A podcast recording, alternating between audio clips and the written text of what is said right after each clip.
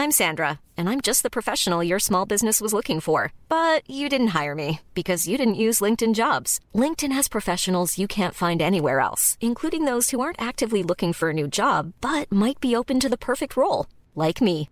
In a given month, over 70% of LinkedIn users don't visit other leading job sites. So if you're not looking on LinkedIn, you'll miss out on great candidates like Sandra. Start hiring professionals like a professional. Post your free job on linkedin.com slash spoken today. Hey, I'm Ryan Reynolds. Recently, I asked Mint Mobile's legal team if big wireless companies are allowed to raise prices due to inflation. They said yes. And then when I asked if raising prices technically violates those onerous two-year contracts, they said, what the f*** are you talking about, you insane Hollywood ass?"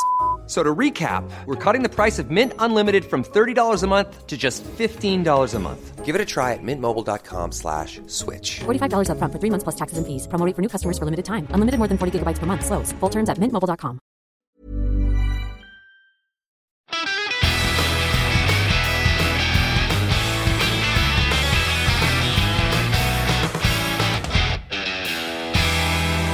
Hello and welcome to the Guitar Nerds podcast, the world's number one guitar podcast. I almost forgot what my intro was then. I am your host, Joe Branton, joined this week by Matt Knight. Hello, Mr. Joe. And from Thorpe FX, Thorpe. Hello. How you doing? Hello, indeed. Hello and welcome back, Thorpe. Thanks for coming back on an episode. We haven't had you on an episode since uh, Gear of the Year.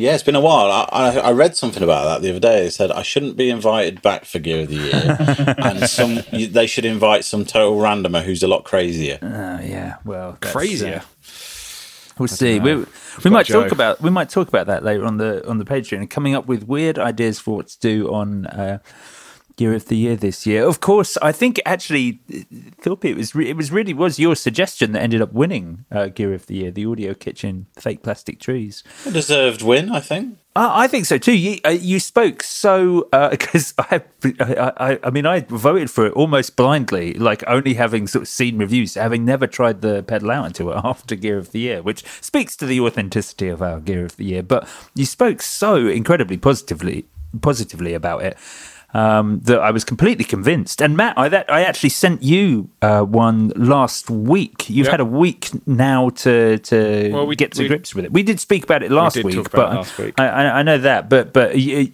are you still still enjoying it as much as? Well, I'll be perfectly honest, Joe. I have not been in a week, um, yes. and I've been carefully watching the UPS tracking on my new guitar, which we're also going to talk about this week, which still been, hasn't arrived. We were going to talk about that for about the last month. It is, of course, dear listener, the Fender Ed O'Brien Stratocaster, probably the best Stratocaster you can buy by Fender at the moment, but still I, unable to actually turn up at your house, Matt. I, I would say I'm a I'm a relatively calm man, uh, and for years working in retail and you know, the last thing, soon someone starts shouting at you, instantly turn off. You're just like, look, just not going to bother, not going to deal with it. And I and I've always, always had a calm demeanor whenever talking to customer service when there's a problem, until the last few times I phoned UPS, and I'm almost certain, almost certain they have made a note on my account that flashes up when I put that tracking number in and phone them because the person who answered today literally wouldn't let me get a word in and then almost hung up the phone. So um, I hate UPS. Let's just start with that. Oh, okay. Discuss. oh, don't get me started. We, we had something go missing from UPS, and uh, we've ended up having to, well, like most businesses, I guess, having to have our own insurance for losses in transit and such like because the insurance that UPS provide is absolutely criminal. Mm. And, I'm, mm. and I'm sure it's not just UPS. I actually ended up having comms with the head of UPS in the UK, and they would not budge. And in the wow. end, the only answer is as follows you have insurance with someone who deals with this all the time. They collate a load of claims and then they take the courier to court en masse and get their money back. And so they pay out on yours. They do it wow. as a class action suit and it's not worth UPS's time at that point. So they generally pay out or wow. whoever it is. A nightmare. Wow. wow. Well, I mean, yes, you know, we we will move on, on from from talking about UPS, but Matt, uh, we when I sent you something, when I sent you the fake plastic trees, I can't remember did we even speak about it on the podcast, but uh, it, it, it it UPS didn't manage to deliver that to you either, did they? they uh, they claimed No. that they'd delivered it, even though you were in, and it ended up at um at, at a drop off point funnily enough, this week I sent Naomi my uh, my Bronco from the Broncoff because I didn't really want it, and uh, and exactly the same thing happened. She was in all day, nothing, nothing. No one tried to deliver. Then it on the on the tracking it says that they've tried to deliver it three times. It's been unsuccessful, and it's gone to a drop off point. Excellent. Awful service. Anyway, terrible. But on on the on the fake plastic trees, I think yeah, just uh, for anyone who didn't listen last week, shame on you. Um, but ultimately, yeah, instant great. Yeah, you plugged it in, didn't really need to change much. In fact, I found that when I had the setting that I had for ages, I was I probably should explore some other settings. And then kind of changed the dials a bit and went, yeah, it sounds good, but I liked it the way way it was, and that was basically everything at noon. And I was like, cool. Break all the knobs off, take that down, never need to change it again. yeah. Um, but yeah, ultimately, just one of the best. I guess we'll we'll talk about this as a subject later on, but amp in a box style overdrives, that elusive term that that follows so many pedals. But yeah, But that's what I was a using the fake plastic trees as when, when I had it here because I think I got it again topically, uh, dear listener, if you're aware of the of the guitar news and why uh, Thorpe's here. But at the time, I had a Victory uh, V4 Duchess turn up at the same time that I got the uh, the Audio Kitchen fake plastic trees, and of course. The V4 is is you know it's a Class D power stage, but a valve preamp. It is an amp in a box. Essentially, it is an amplifier. Um, but you know, with that kind of it's a desktop amplifier sort of feel to it, so it's kind of designed for recording. And the fake plastic trees can very much be used in in that way as well. Only it's much much simpler, and it just has four controls, and you just need a nine volt, and there's none of the other bells and whistles. Admittedly, there's none of the other bells and whistles, no tremolo, no reverb, things like that. But when I was kind of a being the two as something that I would just use to plug a guitar in to go straight into a DAW to record, the simplicity of just having a great sound straight out the box from the fake plastic trees was was a was a winner for me. It was just such a such a great unit, so convenient. indeed. So yes, I did like that more as an amp solution than a pedal solution. But whilst we're talking about that fact, of course, Adrian Thorpe is here because Thorpe, you um you hooked up with Victory amps to create a new an, an entire new line of amplifier effects pedals, the V1 series of pedals. I did indeed, but I'm, I'm, I'm going to change uh, the, the the wording you just said. I hooked up with. It sounds a bit um, Sexual. bit sexual, yeah. Yeah. Um, I was deliberately going for that. um, no, yeah, we we ended up uh, working out. on Oh, working, yeah. yeah working out. Uh, we worked on five pedals at the same time with them, and uh, yeah, I've, it, it's one of those things where you you agree to do it, and you, then you clasp your hands and then go, "What have I done?" and realize what you've bitten off. But the reality is, it was it's it came at the right time for us. I, I just wanted a, a challenge, and uh, yeah, we we it's cool because you get to d- develop things that are not necessarily on your sort of glide path where you Yeah. thought you were going to be uh, or what you were doing, and uh, yeah, they seem to be going down an absolute storm. So I'm, Yeah. I'm really pleased. Well, it was such a different thing for you, I guess, because everything you create is completely original. I mean, often inspired by classic things, but you're very much taking those things to the next level or redesigning them. And also, you kind of have carte blanche over what they do. If you decide you want to add something else onto it, you can. Whereas this, you had a set criteria. You were creating, and dear listener, if you're not familiar, the V1 pedals uh, by Victory are essentially 9 volt, you know, normal size effects pedal versions of all the Victory amplifiers. So amps in a box, designed to go into the front of a clean amp to give you the option of sounding like a big Victory valve amp. Sort of the, the progression from V4, I guess, where it was a Class D. Now it's just a pedal. But but that was yeah, I guess you, you were not hamstrung. That's not the right term, but you were you had to create something that was just an emulation of these. Did you find that like a, a completely different way of working? Yeah, I mean it's. Uh, I, th- I, I think one of the biggest difficulty, not a difficulty, but the biggest concern for me is I'm, I'm playing.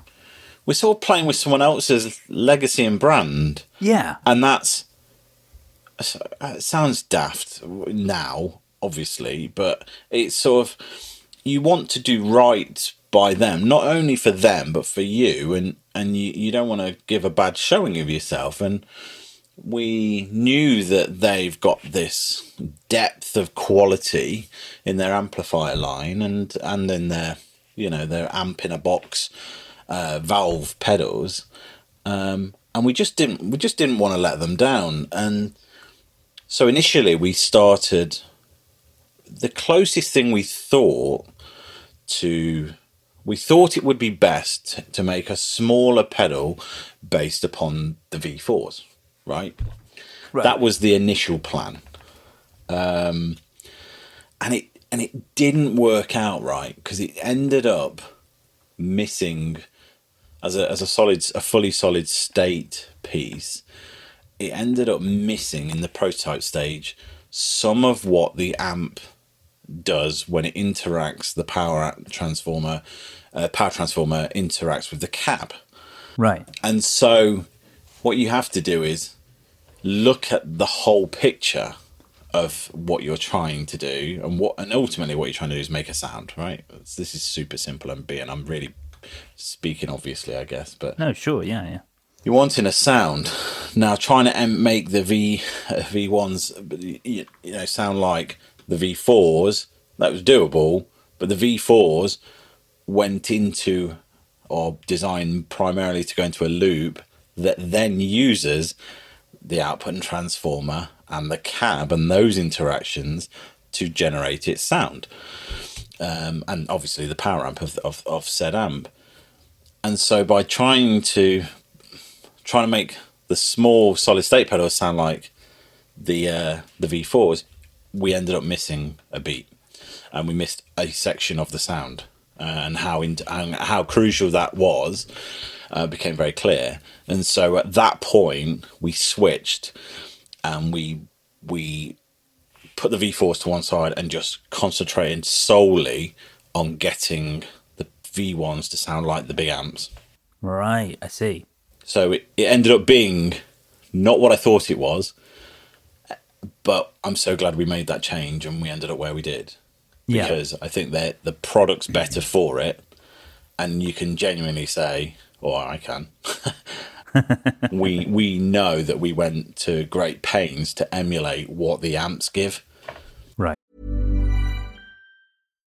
Millions of people have lost weight with personalized plans from Noom, like Evan, who can't stand salads and still lost 50 pounds. Salads, generally, for most people, are the easy button, right? For me, that wasn't an option. I never really was a salad guy. That's just not who I am. But Noom worked for me. Get your personalized plan today at Noom.com. Real Noom user compensated to provide their story. In four weeks, the typical Noom user can expect to lose one to two pounds per week. Individual results may vary. Hey, I'm Ryan Reynolds. At Mint Mobile, we like to do the opposite of what Big Wireless does. They charge you a lot we charge you a little. So naturally, when they announced they'd be raising their prices due to inflation, we decided to deflate our prices due to not hating you. That's right. We're cutting the price of Mint Unlimited from $30 a month to just $15 a month. Give it a try at mintmobile.com slash switch. $45 upfront for three months plus taxes and fees. Promote for new customers for limited time. Unlimited more than 40 gigabytes per month. Slows. Full terms at mintmobile.com. Hiring for your small business? If you're not looking for professionals on LinkedIn, you're looking in the wrong place. That's like looking for your car keys in a fish tank. LinkedIn helps you hire professionals you can't find anywhere else, even those who aren't actively searching for a new job but might be open to the perfect role. In a given month, over 70% of LinkedIn users don't even visit other leading job sites. So start looking in the right place. With LinkedIn, you can hire professionals like a professional. Post your free job on linkedin.com slash spoken today. So really trying to go for I, I guess it's it's like I said earlier. It's amp in a box is a term that's like, oh, this pedal. It's like an amp in a box. You know, going all the way back to like Marshall Guv'nor, Marshall Shredmaster. It's an amp in a box. To, to you, I guess you've sort of said it there. It's not about necessarily going and building a pedal where you're trying to get all the interactions that you would get in a real amplifier, but actually just going, this amp sounds like this, and I'm trying to make something that sounds exactly the same, basically, as you said, in terms of a sound. So, what's the kind of optimum way do you think these V1s should be should be used? Straight into a straight into just a clean pedal platform? Is that the kind of idea behind their?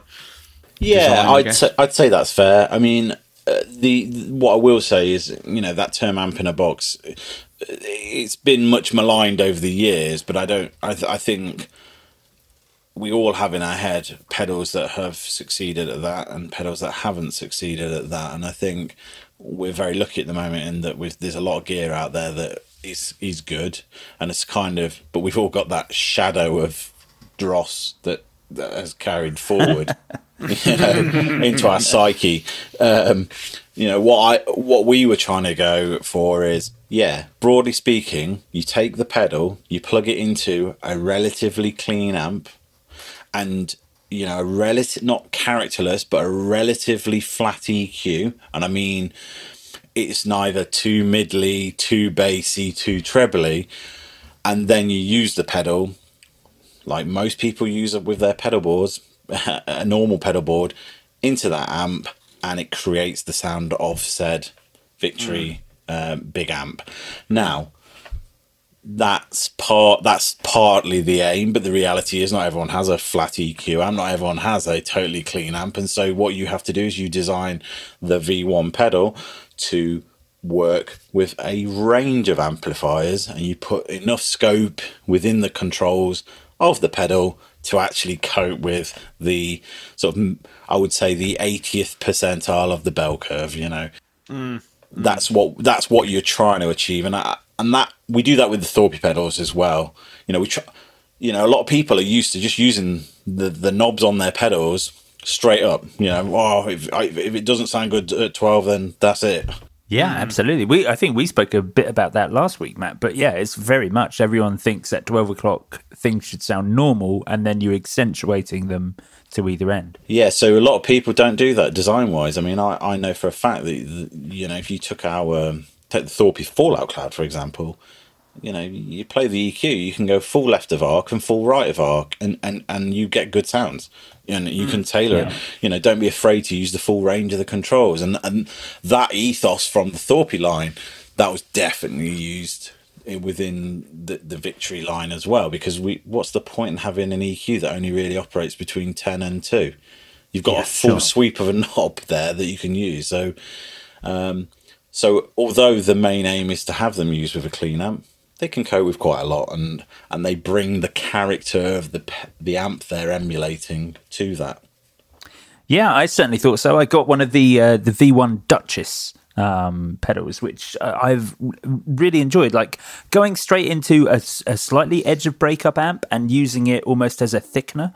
Um, I thought was great because it kind of offered something, I guess, a little bit more than you would with a normal drive. Like, rather, I appreciate it. I could have just made a very clean thing sound like uh, a Victory Duchess. But what I really like is thanks to the, the three band EQ and the fact that there is just a bit more depth from the pedal because it's designed to to do that.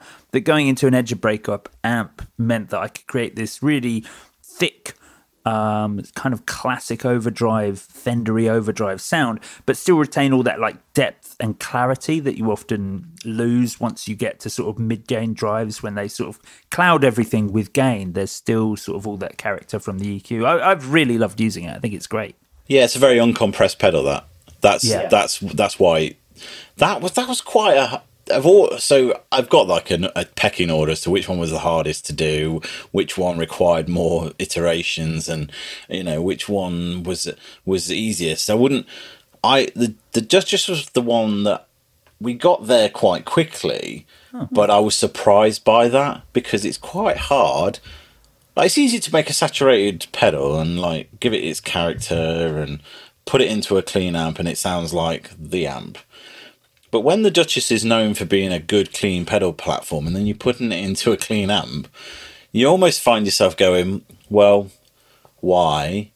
Well, the the why and the why is it's uncompressed, it's very responsive, it has its own character, but over and above that, it works impeccably well with whatever amp you're going into. So if you've got a, a bit on edge, like you say, use it as a thickener. If you're it's a little bit mid scooped, you use it to fill the gaps.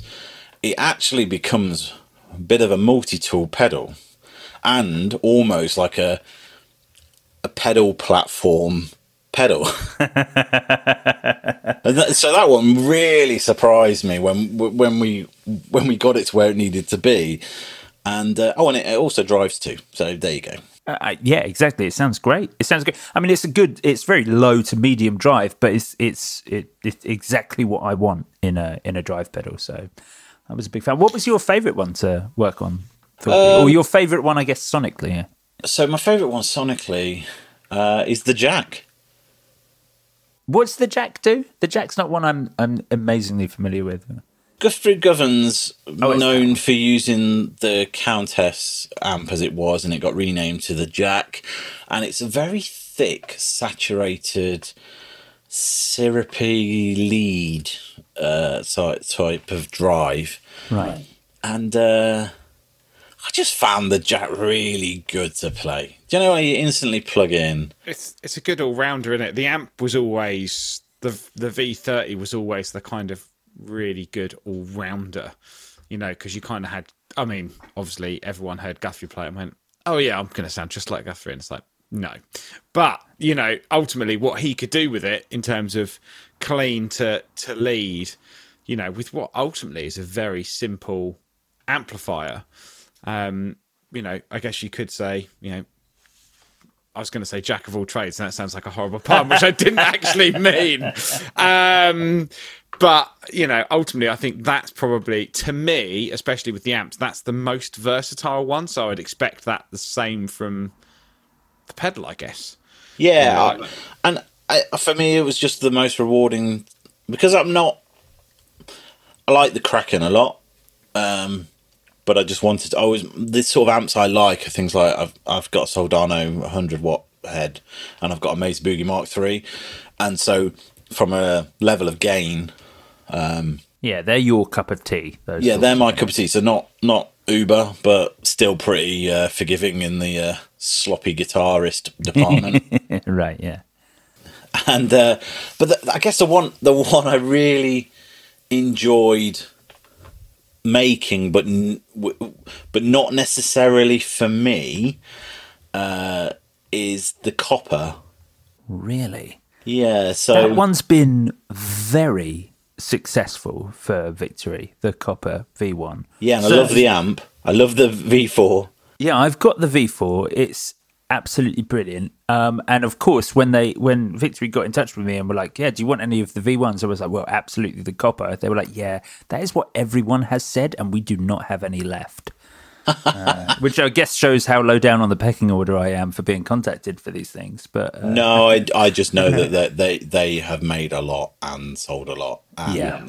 I yes, I don't I don't think it's a reflection of your abilities or anything like that. But uh, yeah, the copper.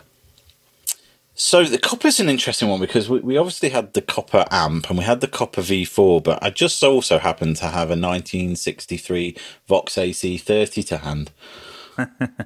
So that was nice. that was handy.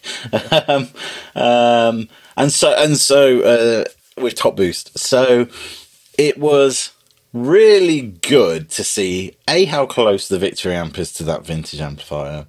But again, we're back to this interaction thing between the speakers and the output transformer, and that Vox amp has that in spades. It's just got it in spades, and they captured that within the copper uh, the amplifier, and we knew that we had to, if if it was to be successful, I need to have enough range to cover what Victory have done, also to cover what the uh, diamond fronted amplifier um, was trying to achieve as well.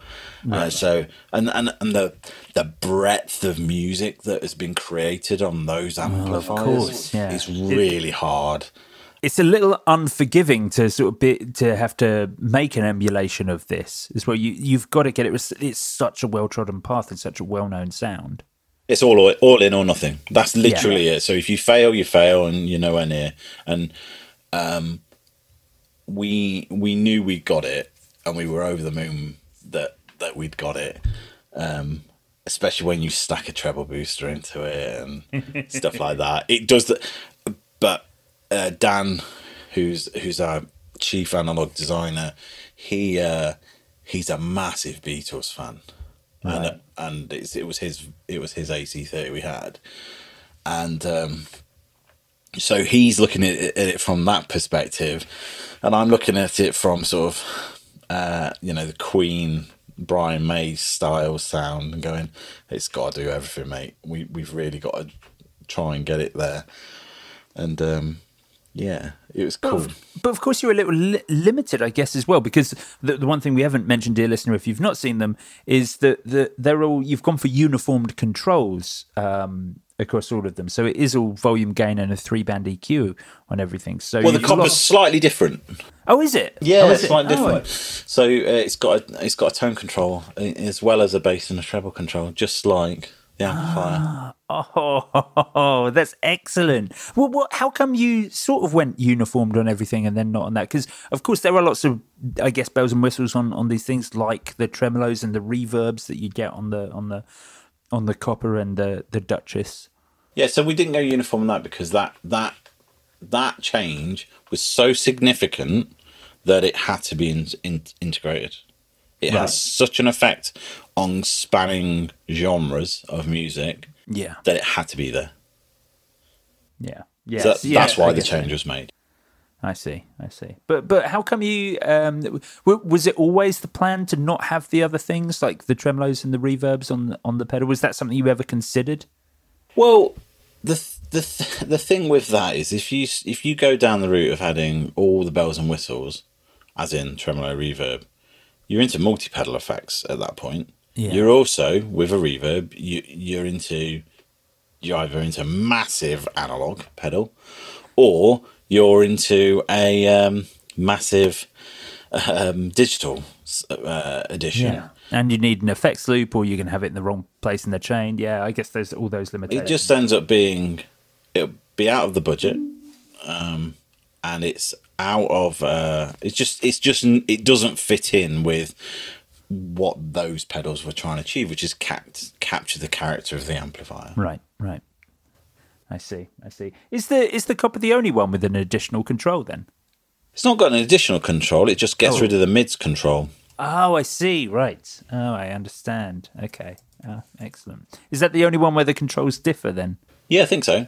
Uh, because the others have got three band EQ, um, and yeah, volume and gain, um, which makes sense because because we're coming off a you know looking at the design of the amplifier, looking at the preamp, um, looking at the EQ that's available on the amp, and then and looking at the output stage, and so if you split it out like that, we, the changes internally are that you know depend on the type of the pedal depends on where the EQ is placed within the circuit where how many uh, stages of a preamp do you have blah blah blah blah blah so um, but three band EQ is more than enough especially as they're active and uh, yeah works really well Yeah, yeah. Well, it, um, I've I've only been able to get my hands on the Duchess V1, but it looks like they're being received in, incredibly well, and they're also you know pretty pretty affordable as far as pedals go. As far as pedals go that are designed by you, they are they're they're pretty affordable. yeah and they're handmade in the UK I think Yeah, yeah, fantastic. They are really good. Well, there you go, dear listener. Do check out the the Victory V1s. Uh, we we think they're great. I'm really enjoying the Duchess. I've been running the Duchess into the V4 Copper, which might sound strange, but it was it was great. Amp into amp. amp into amp. It was uh, it was great. I had a I had a really good time. Um, but yes, let's uh, let's talk about some guitar uh, related things. What uh, have you got anything new at the moment, Thorpe? What what guitar are you playing the most at the moment?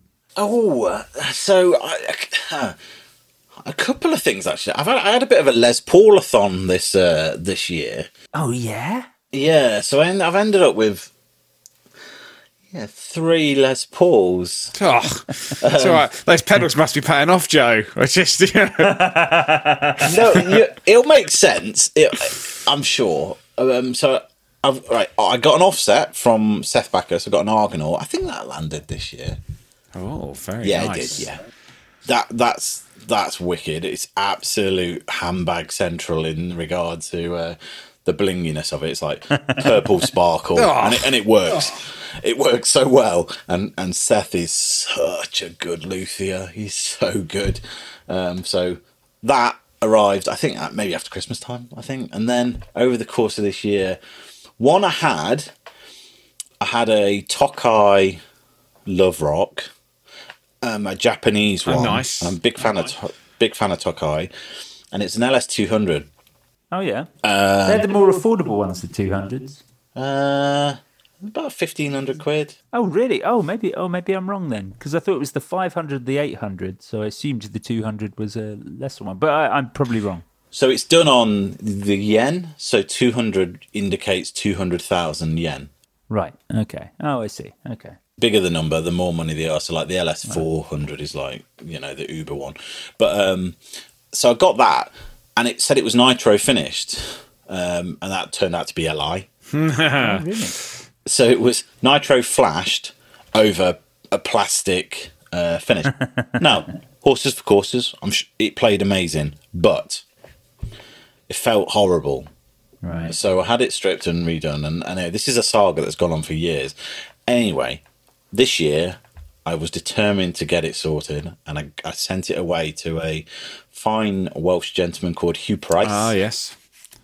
and uh, he stripped it, um, reshaped the neck, um, reshaped the headstock, redid Oh, wow. all the frets, redid the fretboard, uh, refinished the body. Did you think Tri- about just tri- triggers broom right there. Oh, it, it was a frustrating experience because not not because he was he was amazing. Um, but at some point, it's not it's it's not the same guitar, and it's lost loads of weight because of it, um, and it's just immaculate. I mean, Hugh is is a badass. If you want ever want your guitar refinished, he- he's he's the man. Um, so I had that done, and that's amazing. And then I got a slash Les Paul, one of the 200 ones that came out, the number four one. My goodness, you got number four. Well, it, I, I don't know whether it's number four, but it's the slash number four Les Paul. No, the stand. They call was it the standard four standard limited edition four edition? I think is what they yeah, called it came with a vinyl and stickers and stuff and like you know all sorts. with the big number four on it, right? Yeah, but it comes as a sticker. You don't. Ah, it on. okay, good. That's a sticker. Ah, okay. Yeah. so I got that, and uh, I was really pleased to get it. And uh, I'm probably going to send that to Hugh Price to get that. Like, I'm- look, the problem is you've got people like um, I sound really negative here. Guitar's great, but when you've got CNC marks and sanding marks in the inlays, and the and knowing what the guitar costs, and it wasn't, you know, it's not like their historics or anything like that. It was probably a ten percent more than their standard range, but it's still loads of money. Uh, it should be it should be near enough immaculate as far as I'm concerned for that Yeah, budget. yeah. So, well, I mean, any guitar. I mean, what three grand, three and a half grand? Any guitar that that price should be. Yeah, you know, well, you should get what you pay for, don't you? And, and you're paying a lot, so you should get a lot of guitar for your money. And I think that's what me and Joe have said on, especially recent ones. And, and Joe, after you came back from Guitar Summit, like the amount of luthiers out there who are just, you know, tiny operations going for as much as, you know, l- or less than Gibsons and Fender custom shops that are, you know, beyond perfect, you know. Well, this is horrible. The the fretboard was grayer than a British winter, and that's pretty grey. right? And it wasn't sanded. Wow. So whoever, anyway, look, all these things are fixable, uh, which I have fixed. I, I ended up sanding the thing down, and but I, I, I think if I sent it to you, he'd probably do a better setup and stuff than I can. But um, the guitar's great, but I don't believe that Slash would be particularly happy knowing that something that's got his name on it goes out like a bag of crap. Yeah. You know. Anyway, for all the Gibson fanboys out there, So it's a great two. guitar. It's a great guitar. However, they ought to sort their QC out. And then on the flip side of that, back to small luthiers. Not like physically. I mean, Oh, just that little tiny, that tiny one that lives down the road, builds tiny guitars. I got a Panucci Les Paul. Oh, really? Oh, my goodness.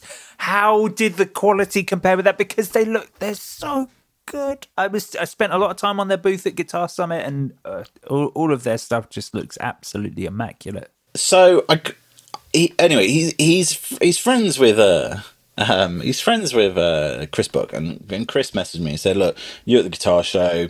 Uh, would you mind if he, uh, uh, you know, they put a number of guitars on your on your stand? And I was like, yeah, absolutely, because that means a I don't have to leave my stand and, and to go and try guitars, awesome guitars, and b you know people love that stuff. It's a draw and it brings people in, and so people were playing the guitars, playing the pedals, loving the guitar, loving the pedals, and you know, went really well.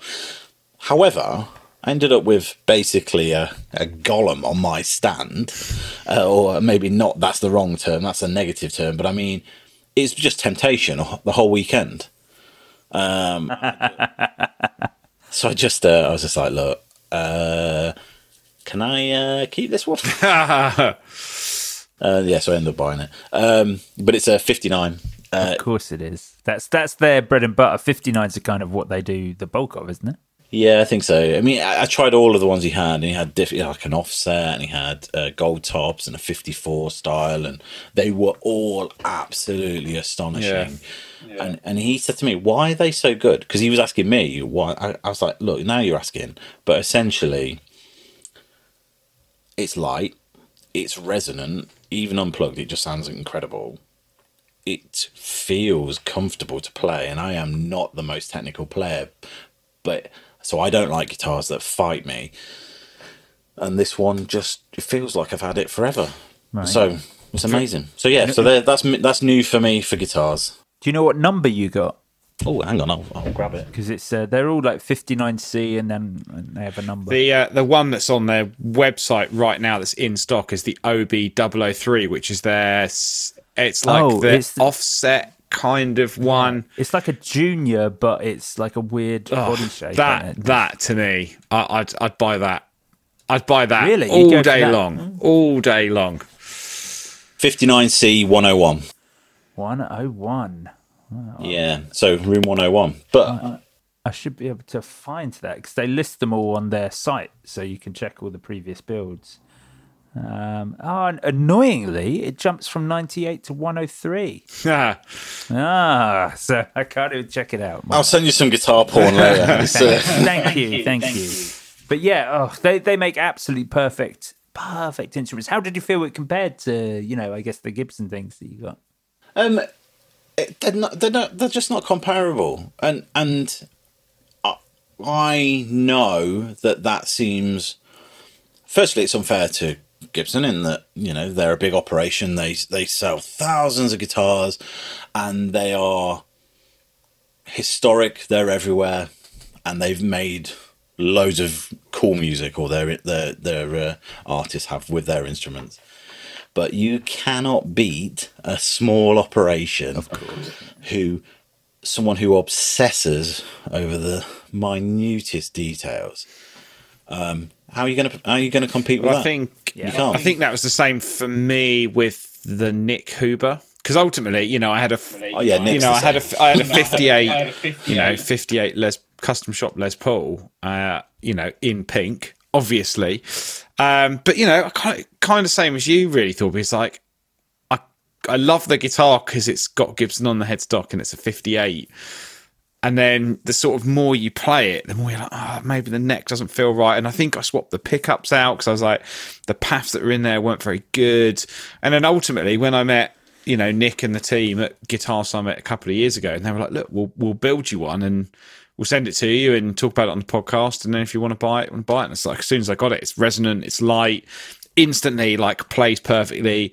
Every month I've had it, every time I pick it up, it feels better than the last time. And you know, I, I mean, the thing for me is that it is super light, and it's such a mixture of woods, but they all just work. They're so resonant. They just they just really work, and it's it's right. There's some great Les Pauls. I've played some amazing Les Pauls. You know, I've played some 59 Les Pauls, and they've been absolutely stunning. But I think you're right. The mass production sometimes can lose its way. I mean, quite often I, I follow him. I think I talked about him on the podcast a couple of weeks ago, but that Trogly's guitar show, the guy just buys yeah, and sells everything Gibson effectively. And quite often when he's buying new stuff, like the critiques that he's got on new ones out of the box compared to like some of the other ones that he's bought. Um, you know, it's so. So th- I think for me, Matt, the uh, the other thing that that plays heavily on my decision for purchasing is I buy from people. Really, I like. I liked Angelo and Freya that that that I liked, that still do like. I like them even more now because I've got an amazing guitar that I bought. But um, they are they're lovely people. They're working hard to to create wonderful mm. instruments, mm. and that instantly makes it desirable as far as I'm concerned. And it's the same with Nik Huber because Nik's incredible. I could say the same thing about Frank Brothers and Patrick James Eggle. And you meet all these incredible people, Seth, Baccus. And the thing is, I then bond with the guitar straight off the bat because, hey, they're. I've got. I feel like I'm invested in the person's yeah. journey. Yeah. Oh, yeah.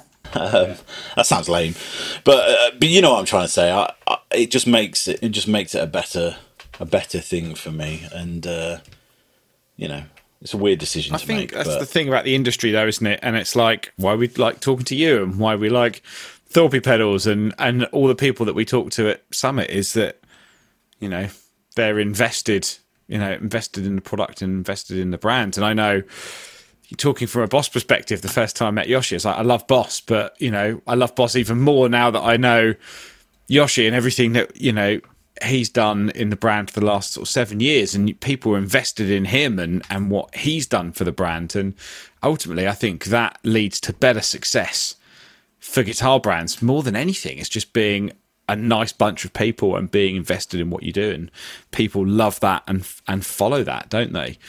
Um, so you could, I mean, it's it's still a relatively small community of enthusiasts. You know, in in the scheme of things that you can buy and things that are hobbies, this is a it's a small industry.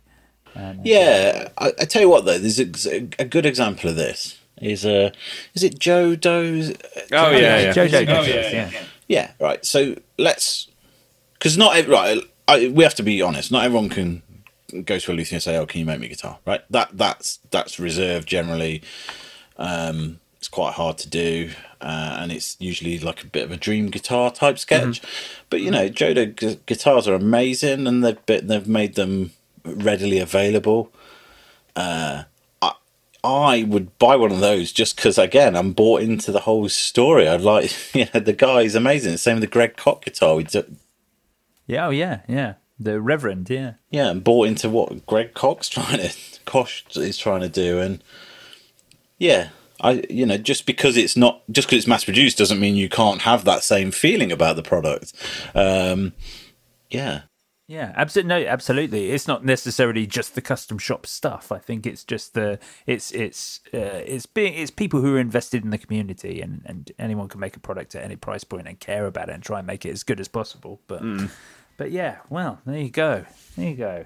Keeping on, uh, keeping on the Gibson uh, thing, I'm gonna, I'm gonna deftly segue into a couple of Gibson stories that I wanted to tell. So, it was my dad's 70th birthday on, on the weekend, right? And I Happy saw, birthday. I saw, yeah, there you go. He made it. He made it all that way. Seven children he has. I'm the eldest. Blimey, no TV in your house. uh, exactly. But, uh, but yeah. So you know, everyone got together and I saw I saw one of my aunts who I hadn't seen in years, and she was like, "Joe, you uh, you know the guitar stuff, don't you?" And I said, "Yes, yes, I do." So she had uh, she had her her elder sister's husband had passed away, and uh, like a couple of years ago now. But anyway, he had he had some guitars and uh, she didn't know what to do with them. And anyway, she said she had this one guitar. She said it's made by Gibson. She said, uh, um, I think it's a French name. I was like, uh, I was like, a French name? Oh, you think it's Le Paul, don't you? Le Paul, Rodney, Le Paul.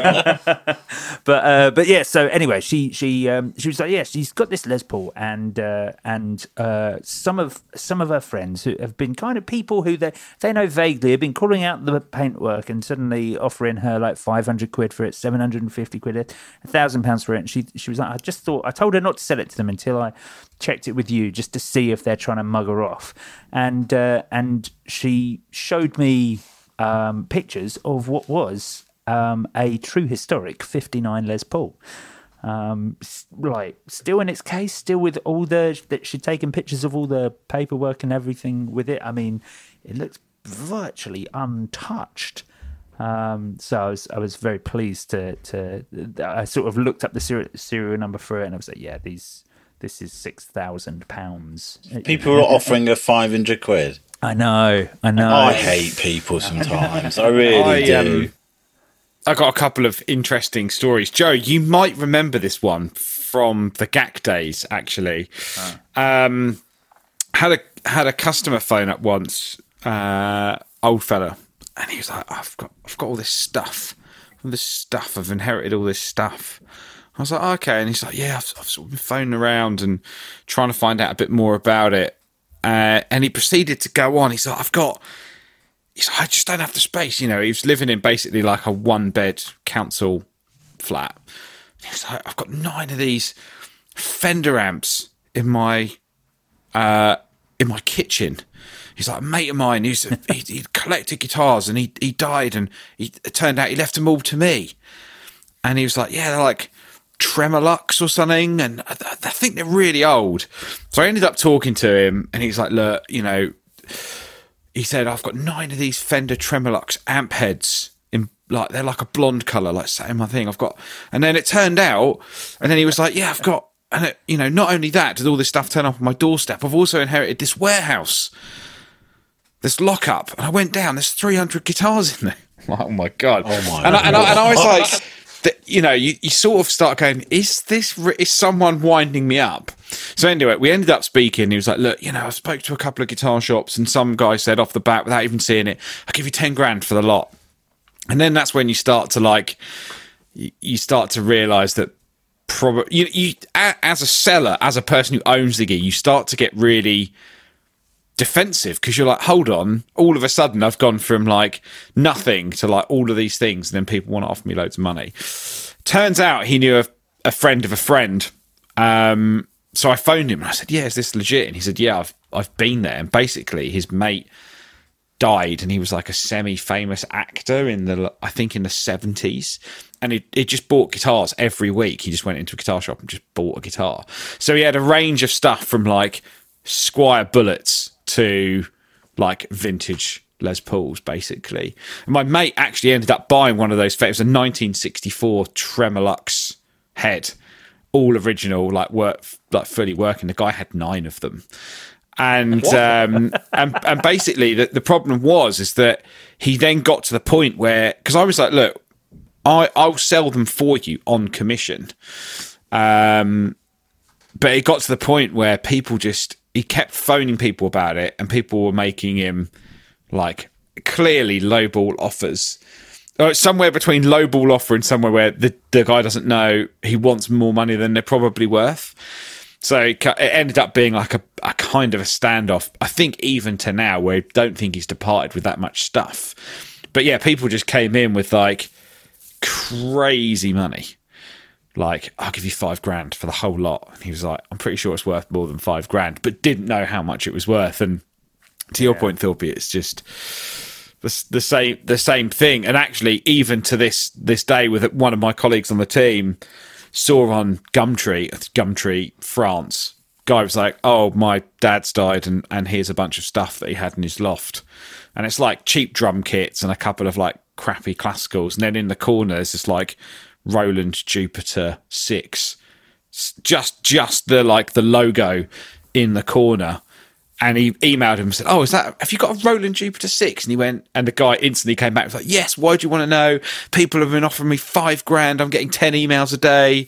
Like, you know." And I, I ultimately then people start going, "Well, I don't know what it is," and people keep hounding me for it, and it's like crazy money. And then you know, I'll give you a thousand pounds for it, and I'll come and get it right now. And you know, it must be awful, really, to be in that position. But uh, yeah, I feel for your aunt Joe. You know, just got that. Well, It's- well, there, there, I mean, the good news, the good news out of that situation is I've I've said that I'll I'll sell it for her on on my Reverb store. I'll give you five hundred quid.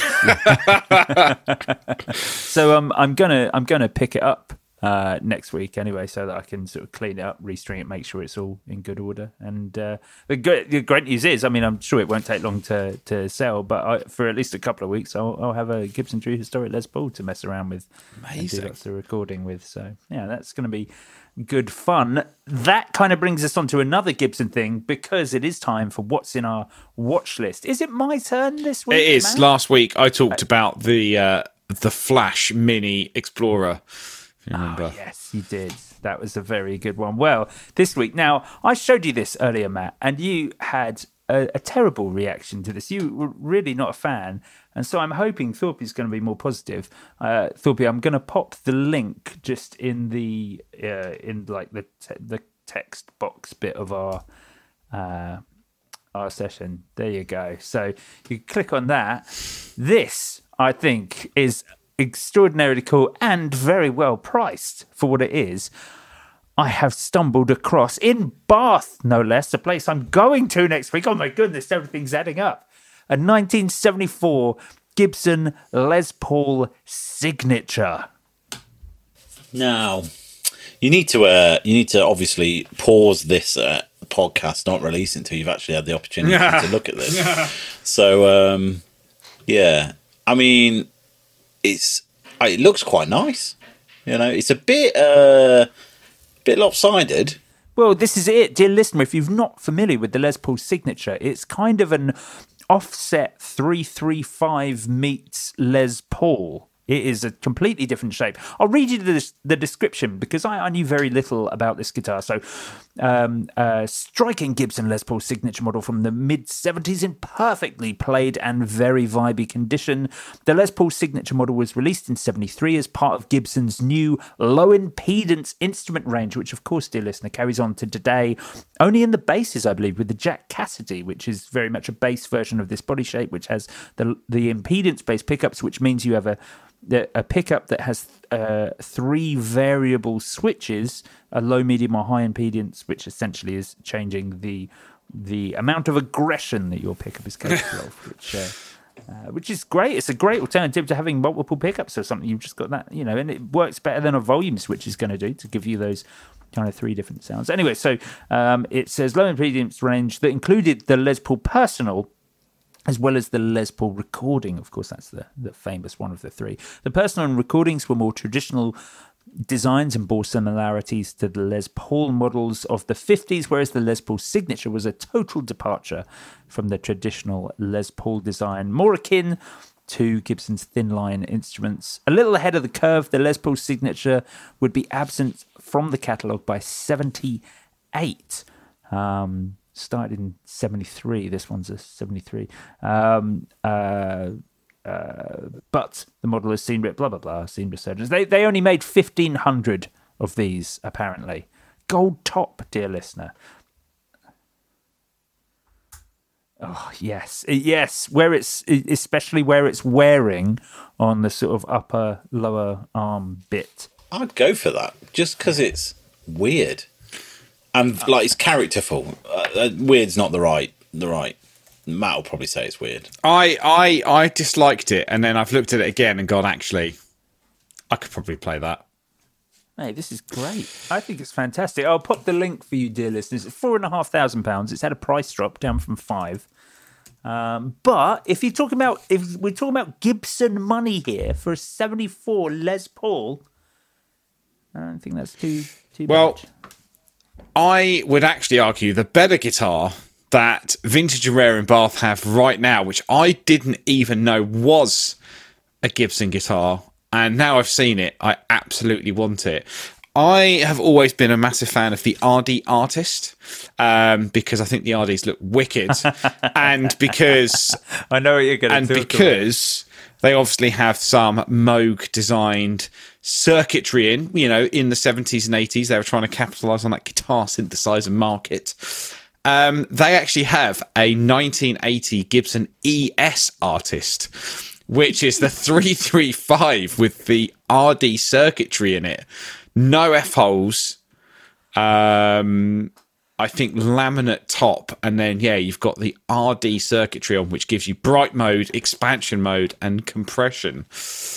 Um, I'm so excited. I am so. Ex- I wonder if they've got a picture in here of the uh, like the the computer chip thingy. the circuitry. Have you seen how big this? Yeah, have you seen how big that is in the in the in the RD? Yeah, it's massive. it's like the whole of the back of the instrument. Well, that's where all the magic Moog circuitry lies. Uh, and quite often people used to to rip that stuff out. I think what's also impressive is the fact that it's a three piece flame maple neck. Um, yeah, it's very cool. I'm into that. And then it's got that weird bridge with those little micro tuners on it. Yeah, I'm less into that. That kind of ruins the whole Um, feel. I don't like the clown burst. Yeah, you could just just strip that, finish it in pink or something. That'd be fine. Um, but I'm I'm very I'm very much into that. I think that's that is very cool. Vintage and Rare knocking out some some cool guitars actually at the moment. I'm so, I totally forgot until we've spoken about uh, it that that's in Bath and I'm going to be there next week. I'm so going there and parting with so much also- money. Can you I play really- that SG for me? Oh, uh, oh yes, a 64 SG Oh, dear listener cool. for seven and a half thousand pounds. I just cleared a credit card, everyone. So Oh, ripe. You're right for it. I hope they're listening. Um, I mean, interestingly, well, annoyingly, I've seen quite a few of uh, 71, 72 Fender Tele standards up for sale, and now they're worth loads of money. So I wish I'd never sold mine. Um, but they've also got the collector's choice number one, which is the uh, Gary Moore, Melvyn Franks Greeny Burst, the aged one, which obviously ultimately now they've done the Kirk Hammett version. Um, going for the the rather extortionate sum of thirty nine thousand nine hundred and ninety five pounds. If you'd have bought one of those, if you had bought one of those uh, when they came out, um, because there was a thing because they originally called it the Melvyn Franks, and then I think the aged ones had to be called the Gary Moore, if I remember rightly. They just went instantly, and I, kn- I know someone who bought one from GAC. I think we had one still sitting on it now, and uh, yeah, forty grand. Is this like Bitcoin for boomers? kind of. There, I mean, there was always. I I think those early collector's choice were always going to be the most valuable. The only one I've seen go for more money, and it was still one of the best guitars I ever played, was the Pearly Gates. Billy Gibbons, aged and signed, and I think even then that was at like eleven grand. Um, Is that the one with the tribal tattoo? no, no, they did a late. They did a pinstriped gold top. That they Oh, that was so no. bad. th- this one was the the fifty nine. Um, I mean, what's funny about the obviously the collector's choice number one is that you know that guitar famously had obviously like a big headstock break. So I always wondered how they managed to replicate that in the um, in these. I hope someone just like got to kick it around. Yeah, just yeah, just Gibson's famous uh, quality Yeah. control right there. No, it wouldn't be authentic, would it? Unless they had like a demolition derby. Like, right, stick this in the boot, mate.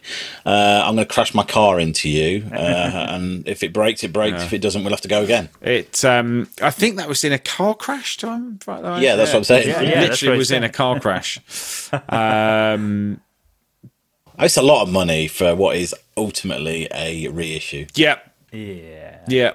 Sorry, It is. It is a lot of money. I mean, we were talking. Um, we were talking. If yeah, a few weeks ago at the fifty thousand pound greenie uh, that obviously they're putting up for sale. And you know what? It's a great way for them to know who their 50 biggest customers are. so it's marketing. yeah, but I, I, I would say it's probably more marketing than than anything. Um, I didn't realise that actually Gibson. I saw this the other day that uh, Gibson do this thing on their Gibson TV channel, which is like the collection, and they go around and they talk to famous people about the guitars they've got. And they did one Slash recently, and they've turned it into a book of like all the guitars that he owns. And uh, yeah, ultimately, um, that man owns a lot of Les Pauls. I tell you what, he also has the most interesting Instagram page you will ever see. really? No, I, Yeah, go and follow him. Is He, how he gets away with his daily posts is beyond me. I, I can't say any more. Just go and watch it. They are the weirdest. He's into some sort of horror porn art thing. and uh, so some of the things that are posted just, yeah, boggles the mind. Well, because I think uh, whether this is a good thing for me to say or not, I think he record he uses he's a, a big fan of the GR55, the Ro- the uh, the Roland's GR55 synth, and I think he's because he actually did some horror soundtracks, if I remember rightly, um, and yeah, he was using all of that on on his horror soundtracks. Um, Him and Kirk Hammett should uh, collaborate. yeah, yeah, They could have a horror-thon. fun. What is it about metal and rock guitarists and horror? So it's It's just guitarists. We're all a bit weird. That's that's really what yeah, it is. fair enough. Yeah, exactly. Fair enough. Well, fellas, that, that does actually bring us up to time for this week's episode of the Guitar Nerds podcast. We're going to be heading over to the Patreon, where we're going we're going to maybe talk about some of the news of the week this week. There've been a few cool things there, but also we've had a few questions on the Guitar Nerds Facebook group. Casey Gray's asked, "What are a few things he can do to improve a cheap guitar with little or no skill?" Which almost does that cut us from changing pickups? I think maybe I don't know, but yeah, I guess soldering's pretty easy to do. Uh, but anyway, anyway, we'll deal with that there, and maybe we'll talk uh, about uh, Peter Depeche Mode's um, question about Gear of the Year and uh, and what we're what we're thinking about doing for it. But uh, but yes, um, do join us there, dear listener. You can become a Patreon supporter for as little as a dollar a month. At the dollar tier, you get this episode ad free and early. Five dollars gets you access to the Patreon special episodes and our entire back catalogue. Ten dollars gets you the lot. Plus, I'll sing you my thanks at the end of every episode. We've had a random slew of new Patreon backers this week, which is good because we we didn't have any new ones for about a month. So, uh, thanks to all the new people. There's too too many for me to. Well, I just didn't prepare the list, so sorry. they all want those free picks, Joe. They all want they all want their question asked, and they all want those free Ah, picks. yes, that's what it is. That's what it is. Uh, but you can find us on your favorite social media platform and join the Guitar Nerds group on Facebook to get involved in our weekly episode discussion. Thorpe, thank you so much for joining us again. Thank you for having me. You can find me on OnlyFans. He's got his own horror thing going on. Slash. a horror bag. Yeah. uh, okay, well, thank you for listening, dear listener. You've been lovely. We've been the Guitar Nerds. Farewell. Bye. complete me. I'm going to sing the sexy names out, one by one. We can all dance and sing together in harmony. Are you ready to get sexy?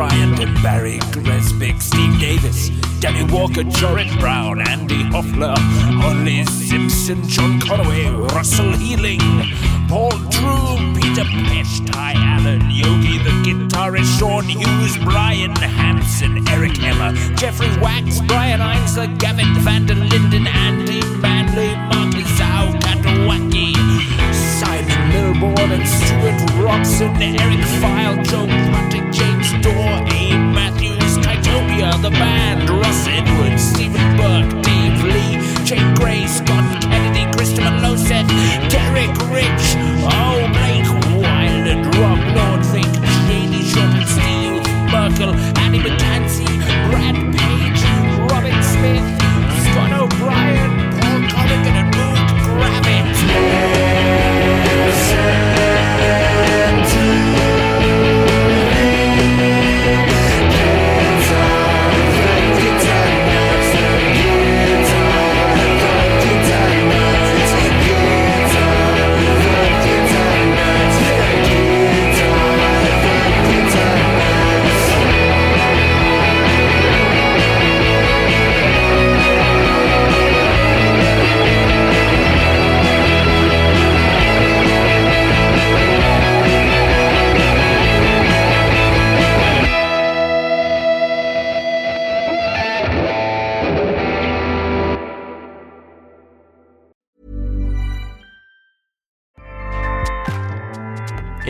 powers the world's best podcasts.